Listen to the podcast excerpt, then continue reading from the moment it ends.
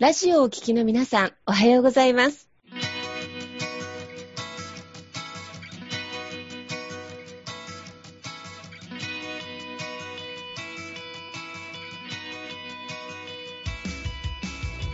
FM 那覇より毎週日曜日9時30分からお届けしております。坂本典彦のラジオ経営塾が今日も始まりました。この番組は20年間で1万人の起業家、経営者を指導してきた坂本典彦先生があなたの経営に役立つヒントや最新の情報をお届けする番組です。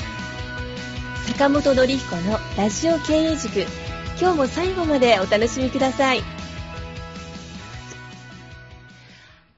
今日も始まりました。坂本典彦のラジオ経営塾。パーソナリティは私、中田民子と根葉智美がご一緒させていただきます。はい。では本日も坂本先生、根葉さんどうぞよろしくお願いいたします。はい。よろしくお願いいたします。す。はい、あの、先週に引き続きね、まあ、お盆シーズンということで、あの、ご先祖様とかルーツと、まあ、事業計画、お仕事のね、関係ということでお話をいただいておりますが、えー今週も坂本先生どうぞよろしくお願いいたします。よろしくお願いいたします。はい。あの、前回ね、坂本先生のお父様のお話も出たりして、はい。意外とね、そういう強みとかお父様がされていたことが引き継がれて今の授業になってるんだ、なんていうね、お話もありましたが、実はこれね、先週ちょっとお時間の関係でお母さんの話が出なかったんですが、ちょっとここで面白い事例なので、ぜひお話しいただければと思います。よろしくお願いします。ありがとうございます。そうですね。あの、で、まあ、このね、あの、まあ、先週からね、まあ、ご先祖様をね、大切にする経営者がね、なぜ成功するのかっていうお話をさせていただいてですね、あの、まあ、特に沖縄ね、あの、ご先祖様をね、まあ、大切にすはいる風習っていうのがね、すごく残ってる地域だと思うんですけれども、やっぱりね、この、あの、自分のルーツを大事にするってすごく大事で、この両方をね、大事にするっていうのがやっぱりすごく大事ですね。父方と母方っていうところですね。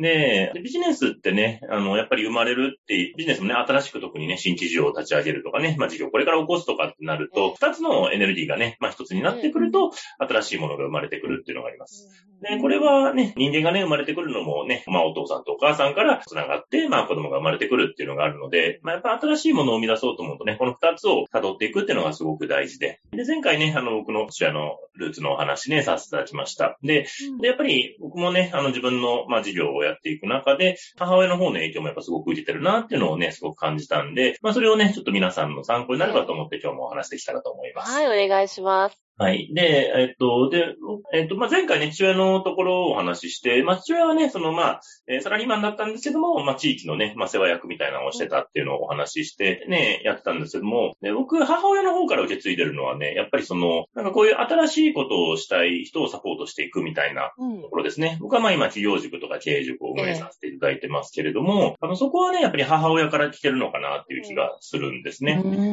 んで、で、これはね、やっぱり母親のなんかルーツを、ルーツというか、あの、まあ、生い立ちとかをね、辿っていったらええ。なんとなく感じた部分なんですけれども、うん。で、僕もこれね、知ったのは結構大人になってからで、はいあ。の、まあ、子供の時にね、僕は小学校1年生の時に母親がちょっと亡くなったっていうのもあって、あ、お早かったんですね。そうなんです。ええええで、なんかあんまり母親のね、そがどんな人だったのかってあんまり正直分かってなかったんですけれども、まあこれ5、6年前ぐらいかな、結構いろいろ調べたりしてみてですね、あ、そうはいいう人だったんだなっていうのが分かってね、なんか自分が今やってることに納得がいったっていうのがあったんですね。あ、それはどの辺ですか納得いったっていうのは。そうですね。でで、僕の母親が、やっぱりその新しいことにね、チャレンジしたい人だったっていうのがね、なんとなく分かってきて、でそれが、えー例えば学生の頃に、ええ海外の人とですね、まあ、英語で文通してたりとかですね。はい。やってたりとかですね。で、母のおじさんっていうのが、なんか神戸の方でなんかケーキ屋さんをやってたらしくて、えでそれがね、なんか40店舗ぐらいやってたみたいで。おー、素晴らしうい。んで、そういうのを母もなんか見に行ったり、手伝いに行ったりとかして、ね、子供の時からやっぱそういうのに、まあ憧れてた部分があったのかなっていうふうに思うんですね。で、で、で、母がまあ就職で選んだのが、まあ人口だったんですけれども、はい、はい。はい。で、なんか銀行でね、なんかすごいバリバリのそのキャリアウーマンだったらしいんですね。はい、はい。なんかもうバリバリ仕事をこなして、まあみんなのね、中心になるような、なんかそんな人だったみたいええで。そういうのをなんか調べて、ちょっと親戚のおじさんとかから聞いていくことで、なんか、あ、そうか、多分新しいことにチャレンジしたい人だったのかなってね、ええなんかすごい感じたんですよね。で、で、これは偶然なんですけど、あの、僕もね、銀行、前職銀行で働いてたんですが、はいはい。あの、僕、母が銀行って知らなかったんですね、その就職活動の時は。知らなくて入校したんですね。そうそうそうそう。へー、で不思議。で、しかも僕は、一回その前に就職活動してて、まあ、スーパーのダイエーってね、まあ、流通の、ねえあの、はいスーパーに決まったんですけどえも、えただそこで、それをまあ、あの、内定式まで行って、でもなんかちょっと雰囲気違うなと思って、まあ、取りやめて、ええ。で、就職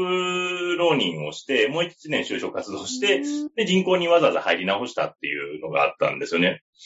そう。だから、それは多分今思えば、なんかやっぱりね、そういう母親の血が、ね、そうさせたのかなって。わざわざそのね、大英、まあ今はちょっとね、まあ吸収されちゃいましたけども、うんまあね、一応腐っても大じゃないですけど、当時もまあ、ね一部上場企業でしたから、。はい。そうそうそうそう。だから、そういうのが、なんか無意識に、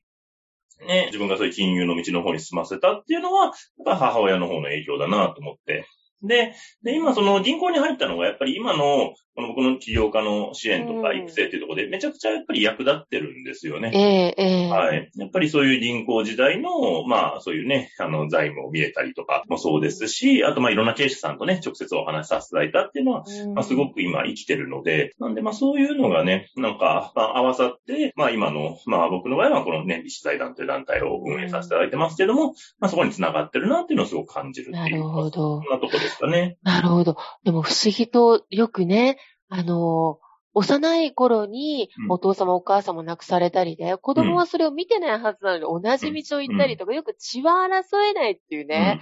言葉がありますけど、先生まさにその例ですね。いや、もう本当そうなんです。だから本当にね、だから銀行に母親もいたっていうのを聞いてなんか、すごいなーっていうか、父親は、ね、そういう工場で働いてましたから、全然ね、技術系だったんで全然ね、そういう金融とかではなかったんですけど、えなんか通じる部分がやっぱりあるんだなっていうのは、すごい感じましたよえね。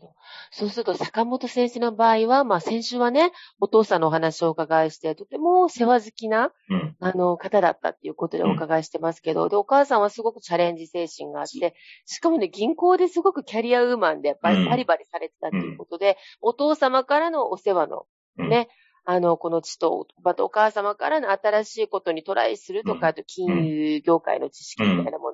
うまく掛け合わされて今があるんですね。そうですね。なんかそんな気がすごいするというか、うそれでやるとなんかね、なんか自分が自然体な感じがするんですよね。うんあんまり無理がないなと思ってて。うんで、で、僕、まあいろんな事業をこれまでやってきて、まあ飲食もやったことがあるんですよね。ええええはい。あの、一時ね、あの、ちょっとメロンパン屋さんのフランチャイズでちょっとやったことがあはいるんですけど。はいはいはいはい。はい。ただね、やっぱりやってみて思ったのが、やっぱり飲食店は僕には合わないっていう。僕には合わないっていう結論だったんですね。そう、そうなんですよね。まあ、うん。うんまあ僕はね、ちょっとオーナーみたいな立場でちょっとさせていただいて、うん。あの、お金は出してね、まあ実際やっていただくのはね、ちょっと別の方にやっていただいてたんですけれども、やっぱりね、なんか自分がそこにどこまで関わりたいかっていうと、どうしてもちょっと二の足を踏んじゃうな、みたいなところがやっぱりあったりして、だから飲食店とかもね、もう好きな方っていうか、もうね、される方も何十年ってね、うん。お店されたりとかすると思うんですけれども、僕もその頃はね、なんか何でもできるだろうと思ってやってたんですけども、やっぱり自分の素質とか、その自分の、うんあの、自分の価値というか、まあ、ええそこにちゃんと合ってるものじゃないと、事業としてはやっぱ残っていかないんだなっていうのはすごく思ったなっていうところですかね。なるほど。もちろんその授業は素晴らしい授業だったのかもしれないけど、先生の強みの部分とかとちょっとフィットしなかったってことそうですね。ねやっぱりそこがあるんで、なんかやっぱその方の本当に、その生まれ持ったね、なんか素質というか、まあ才能というか、それに合ったビジネスモデルとか事業モデルをやっぱり考えていくというか、まあそれに合わせて作り込んでいくっていうのが、まあ事業はすごく大事だなっていうふうに思いますよね。なるほど。なんかこう、まあ、起業するときとか、まあ転職とかもそうなんですけど、必ずね、ご自身の人生を振り返らされる、うんうんうんあの、自分史作りとかね、そういうのがありますけど、もっとでも深掘りをして考えると、お父様からお母様からもらった要素とか、もっとさらにその前のご先祖様からもらった要素まで分析すると、すごく詳細な内容が出てくるかもしれないですね。そうやって考えると。あ、そうなんです。で、ね自分探しとかね、自分のね、その、まあ、自分だけを辿るのももちろんあれなんですけど、自分の親とか、おじいちゃんおばあちゃんまで辿っていくと、なんかね、もっと立体的に見えてくるんですよね。なるほど。立体的に見えてくるんですね。うん、そう。で、で、まあそのね、両方からどういうものを受け継いでるのかっていうのを見ていくと、すごくなんか新しい見方というか、まあそういう気づきがあったりするので、まあそこからね、来ると本当に自分自身のその軸っていうのがね、なんかぶれない軸みたいなのができてくるっていう感じですかね。なるほど。でも軸って自分だけのこの何十年の人生だけじゃなくて、そのね、としてもらってるものも軸の中にすごく入ってるって考えると、すごくちょっとドラマチックじゃないですか。そうなんです。ね、いや、だから本当にそういうのって、なんか無意識に受け継いでて、ね、で、ね、で、自分の人生だけでね、自分の経験値だけでね、あの、そんなに自信持てる人持てるほど人はやっぱ強くないですから、うん、自分の親とかおじいちゃんおばあちゃんとかからね、なんか受け継いでるものっていうものですね。はい。まあ、ここから見ていくと、本当に自分のキャリアがね、なんか、10年、20年とかじゃなくて、うん、まあ、50年とか本当下手すると100年になっちゃうんですね。うん。うん。ね、おじいちゃんおばあちゃんからやってきたことって考えると、えー、ね、もう、下手したら人によって100年とかね、超えてくる方もいらっしゃるので、えーえーそうすると、なんだろうな、自分自身に誇りが持てるというか、うん、ね、それがあるんでね。いや、面白いですね。なんか、そうですね。だって先生の、例えばおじいさんとかも、今で言うとコンサルティングとかコンサルっていうね、うんうん、あのー、役割されてたと思うんですけど、これがね、2代先の今になって先生の方でまたコンサルティング。あ、そうそうそうそう。ね、繋がってたりするので、不思議ですよね。そう、そうなんです。だからね、当時は、だからそんなコンサルっていう言葉もね、ないから、うん、ね、人の話聞いて、ね、人の相談乗ってあげるとかっていうことだと思うんですけれども、うんうん、まあそれが今僕はね、特にそういうお仕事でビジネスっていうところでね、人の悩みに乗って、まあ相談に乗ってあげてるっていう形かなと思う。だから形は変わって時代も変わってるんですけど、うんうん、まあやってることことは、なんか繋がってることがすごくあるのかなって思うっていう感じですかね。そうやって考えるとね、ちゃんといろんなまあ、親戚も含めてね、いろいろ話を聞ける機会で大事かもしれないですね。そうなんです。だからこういうお盆の時期だからこそ、まあ親戚集まるんで、やっぱりね、まあその親戚のね、おじさんおばさんとかも含めて、どんなことやってきてたのかね、若い時どんなことを思ってね、仕事やってたのかなとかですね。であとまたその上の世代ですよね。おじいちゃんおばあちゃんとかがいれば、ね、あの、おじいちゃんおばあちゃんだし、またそのもう一個上とかね、さらに上みたいなの聞いてくると、はい。おじいちゃんのおじいちゃんはね、5代、自分より5代前ですから、そっから見つめていくと、ああ、自分ってこういう役割だな、みたいなのが見えてくる場合があるんで。うんうん、役割ですよね、与えられてる。法理屈じゃなくてね。あ、そうなんです。でね、なんか戦後のね、日本ってそういうのをね、なんか否定して、ね、つながりみたいなのを否定してたりする場合もあったりするんですけど、やっぱそうではなくて、あの、やっぱりちゃんと受け継いでるものっていうのが何なのかっていうのをね、見直すのが、まあこのお盆の時期かなと思いますし、そこをちゃんと大事にしてると、やっぱり経営とかも、その変な判断にならないというか、なんか目先の判断にならずにね、なんか本当により良い意思決定ができてくるかなっていうところですかね。なるほどね。ちょっとド、ドラマチックですね。全体的にね。そうですね。でも、僕はこのドラマっていうかね、この、まあよくストーリーって言いますけど、これってみんな持ってると思うんですよ。うん、うんうんよくなんか有名な経営者の話とかで見てるとね、なんかそういうね、苦労話だったり、そういうドラマチックな話みたいなあると思うんですけど、でもあれって僕全員にあると思うんですよね。うん。みんないろんなね、ドラマがあり、人が生まれて人が亡くなってとかっていうのがね、やっぱありますから、でそれを自分の中で、その意識できると、自分のストーリーに自分で意識できると、やっぱり人ってね、あの、やっぱ強くなれるなっていうのはありますよね。確かにね、すごく、なかなか気づきにくい部分だけど、忘れがちなところだけど、すごく根底的に大事なところですね。ルーツに感謝するっていうか。そう、そうなんです。だからね、こういうお盆の時期だからこそね、親戚が集まる時期だからこそ、なんかね、聞いといてほしいんですよ。あの、やっぱり。まあ、ちょっとね、あんまり言っちゃうとあれですけどね、ちょっと亡くなっちゃうと聞けないですから、ねえ、亡くなる前にね、あの、その上の世代がどうだったのかとかっていうのをね、そうそう。うん、ね、あの、僕ももっと聞いとちばよかったなと思うんですけどね。先生、それありますよね。なんかこう、おじいさんおばあさん世代、私たちは40代なので、おじいさんおばあさん世代がまだね、70代ぐらいの頃は、その時にまた興味がなかった時期で、でもね、おじいちゃんおばあちゃんがちょっと向こうに戻って帰っちゃうとね、うんうん、分かる人ってなかなかいなかったりするんですよね。そう。だからね、聞けると、ね、僕はね、もう両親がちょっともう亡くなってるんで、まあ親にももう聞けないんで、まあおじさんおばさんとかはね、まだいたりしますけれども、やっぱりね、そういうのを聞ける時ってね、あの、意外と、もしかしたら来年は聞けなくなっちゃうとかもあるかもしれないんで、ね、やっぱこう集まった時にこそね、なんか聞いといただけるるとすごくいいのかなっていうのは思いますよね。確かに、ね、ネアさんのね、またお父さんお母さんの罪も終わりになるはずだけど、そういうことを聞いたりする中でまたインスパイアされる部分がね、きっとあったり、また次の世代にとっても記録しておくことって大事なのかもしれないですね、私たち自身もね。うん。本当そう思いますね。うん。なるほど。私自身ちょこっと話があるんですけど、はい。あのね、大人になって知ったのが、父方はどちらかというと、父はまあ、学校の先生だったし、はい比。較的ここ、2、300年公務員参加権みたいな感じなんですよね。はいはいはいはい。うんうんうん。なんだけど、母方がですね、なんと母方の父方、うちのおじいちゃん側がですね、あの、近江の商人、滋賀県出身の貿易をしているはいような。あの、感じだったらしくって。でもこれって、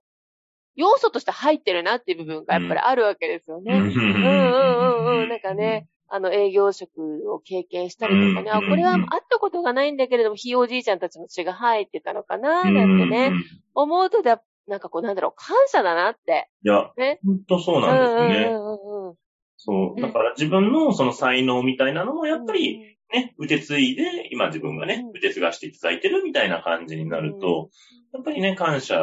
のね、念が出てきますし、で、そうすると、その上のね、おじいちゃんとかひいおじいちゃんとかもやっぱ応援してくれるっていうね、関係性になってくるので、ねえ。なんか時代を超えた感謝があると、あ、ちょっとまた頑張ろうなんてね、うん。思ったりっていうこともきっと終わりになるんじゃないでしょうかね。ありますね、そこはね。はいね先生がよくおっしゃるのが、あの、ビジネスを起こすときって一つの力じゃなくて二つの力。うん、うん、うん。ね。まあ、それこそこのお盆の時期なので、あれなんでしょう、日本書紀かな？うん。あのー、えっと、ほら、古事記あいの、ほら、いイザナミ、イザナギのね、はい船作りの話とか、必ず二つの力が必要だったって。うん。でもそれって、あの、神話の世界でね、うんあ、の、ことで、もうご先祖様はね、ね、ルーツの話かもしれないけど、やっぱビジネスでもつながる部分なんですね。いや、本当にそうですね。で、やっぱビジネスだとね、特にその、男性性と女性性っていうエネルギーが大事になってくるなって思うんですけども、男性のエネルギーってやっぱりどうしても、えーその論理思考ですよね。ええロジックでなんか戦略考えたりとか、ね、計画作ったりっていうのがやっぱ男性のエネルギーが強くて、で、逆に女性はね、やっぱ感性ですよね。直感とか感性みたいな、そういうのがやっぱり豊かなね、エネルギーだったりするんで、で、これって両方やっぱ必要になってくるんですよね。うん。うんビジネスって絶対。で、両方重なると、ここでミラクルみたいなのが生まれてくるんですけれども、なんで、あの、自分のルーツをね、たどる、ときも、まあ、父方のエネルギーと母方のエネルギーっていうのが、ちゃんとね、合わさると、全くのね、新しいオリジナルが生まれてくるっていうか、うんうんなので、だからそこをやっぱりね、これはもう本当ね、神話の世界から来てる流れですけれども、うんまあもう本当人がね、何かを生み出す、本当ルーツっていうか、あの、もう原理原則なのでね、なんかここを、あの、うまく活かせる経営者は、やっぱ強いですし、うんなんかそこから外れたことやろうとすると、なんかやっぱ体が動かないとか、気持ちが乗らないとかってなってくるんで、うんそこに沿ったことをやっていくって大事かなと思いますよね。なるほどね。結構なんかこう、深いし感謝の話ですね。うん。でも、ね、でも、ネハさんをね、この間お聞きしたら、あの、お父様がものづくりだったりね、新しいチャレンジをされたお父さん、あとお母さんのうちもね、入ってきてると思うので、そうやって考えると、これからいろいろできそうなことって広がってきませんか？そうですね。うんなんかこういう機会をいただいて、また自分自身を構成してるものって何なのかなって、あえて振り返るっていう時間を、やっぱ設けるのがすごい大事だなって思って、なかなか機会がないと、うん。なんかね、こう考え、考えようって思ってもないけど、こうお盆があるとうか、んうんうん。こういうのをきっかけに自分のことを知る時間を作るってすごい大事だなと思いました。あネハさんの今の言葉の中で自分を構成してるものを見つめるっていうね。うん。いいですね。いやなんか素敵な響き。えーで、ね。こういうね、やっぱお盆の時期に、やっぱその、まあね、特に亡くなった方のね、お話をしてあげるってすごく大事だなと思ってて、うん。で、僕、人が亡くなるっていうのは、やっぱりね、まあ肉体的な死っていうのもあるんですけれども、まあその人のことを覚えてる人がいなくなるっていうのが、これが本当第二の死っていうか本当の死だなと思うんですよね。だから、そのね、亡くなった人の話とかを、まあしてあげるっていうこと。これが僕やっぱ一番の、あの、供養になるなと思うんですね。うんあの人あんな人だったねって言って笑い話をしたりね。うんなんかまああんな大変だったよねって話とかもね、なんかね、してもいいのかなと思うんですよね。でもそうやって、あの、語り継いでいくことが、ねその人の話をしてあげるのがね、一番の供養になるかなと思うので、なんかそうやって語り継いであげると、まあご先祖様も喜びますし、で、そしてそれをね、聞いた下のね、子たちも何か感じ取ってね、なんか自分のやる道に、のヒントにしてくれるんじゃないかなって思いますよね。なんかね、命のリレーで繋がっていくものですね、それってね。いや、ほんとそうですね。で、やっぱこういうね、お盆の時ってね、まあほんと親戚集まってね、なんか昔話にね、花を咲かせたりとかっていうのもあると思うんですけど、でもやっぱこういう時間ってね、なんか、やっぱり、そういうのを思ってる人と思ってない人でやっぱり差が出ちゃうっていうか、うんね、なんかそこってね、何気ない会話かもしれないですけど、実はね、人のなんか幸せとかにつながる大事な部分をね、話してるみたいなところなのかなと思いますよね。確かにね。あの、沖縄ってね、本来コロナがなければ本当にお盆って20名とかうん、ね。集まっちゃうよね。ところで、今年はね、もしかしたらそれは小規模になるのかもしれないけど、このご自身の、まあ、自分のルーツとかね、うん。その辺の話を聞く機会をオンラインでもね、あねの見つけていただくと、それこそ自分を構成する要素がわかるって大きなことですよね。ですね。うんあのうんうんね、そこ大事だし、で、僕はね、あの、沖縄のお盆に一回お邪魔したいなって思いながら、誰かのチリスに呼んでくれないかなって。ま あで来年お呼びします。ね、いや、あの、大きいお墓の前でね、なんか宴会するってなか、そうんそう。すごいなあの、。せそう、清明祭はね、大きなお墓の前でピクニックでね、うんご先祖様の話をしながら食事をする。うんで、あと、はね、お盆もね、もう本当に盛大なんですよね。あと、あそう、お仏壇の上にはパイナップルやサトウキビやね、あの、スイカとかすごくね、やっぱり、私は県外、県内両方生活してますけど、いや、もう本当にね、独特な、うん。あの、先祖を敬う心だなと。ね、ね、でも考えたらね、先生、三代前のおじいちゃんができなかったことが、もしかしたら私たちが実現してるっていうこともね。ありますね、ね本当にね。うんだからご先祖様の夢とかもね、受け継いでね、僕たちがね、やることっていうのがあるのかなって思うんで、まあそういうのにね、思いを馳せながらね、なんかこのお盆をね、迎えていただけると非常にいいのかなって思いますね。ね、ネハさんの自分史を書いていただいたおじいちゃんからね、引き継がれるものもきっとあると思うのでね、これからがまた楽しみですね。やってみます。頑張りましょう。はい。お時間あっという間でしたが、えー今日ね、夜、ゆっくりということで送り火があると思いますけれども、皆さん良いお盆をお過ごしください。えー今週もどうもありがとうございました。ありがとうございましありがとうございまたし。た。